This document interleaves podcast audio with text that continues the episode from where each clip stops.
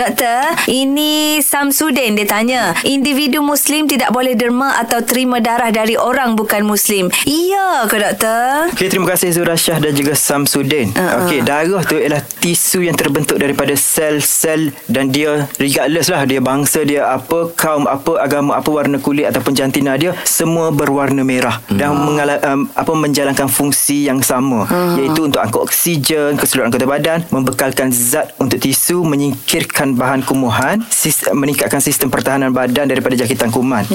Okey, jadi menerima darah ataupun memindahkan darah hanya dilakukan bila darur, darurat Oh. untuk menyelamatkan apa nyawa pesakit supaya pesakit itu dapat berfungsi dan hidup dengan baik kan. Jadi dalam Islam kita percaya bahawa Islam itu agama yang harmoni dan memudahkan umatnya dan tidak mahu umatnya dimudarat. Eh? Jadi tiada larangan pun sebelum ni daripada uh, mufti ataupun daripada mana-mana fatwa yang melarang atau menghalang dari segi agama untuk derma dan terima darah daripada orang yang berlainan agama. Dan, jadi tak mempengaruhi kerana darah itu tak akan mempengaruhi iman dan akidah seseorang. Betul Faham, lah Ustaz. doktor. Macam nasyid pula. Salah pula doktor. Faham.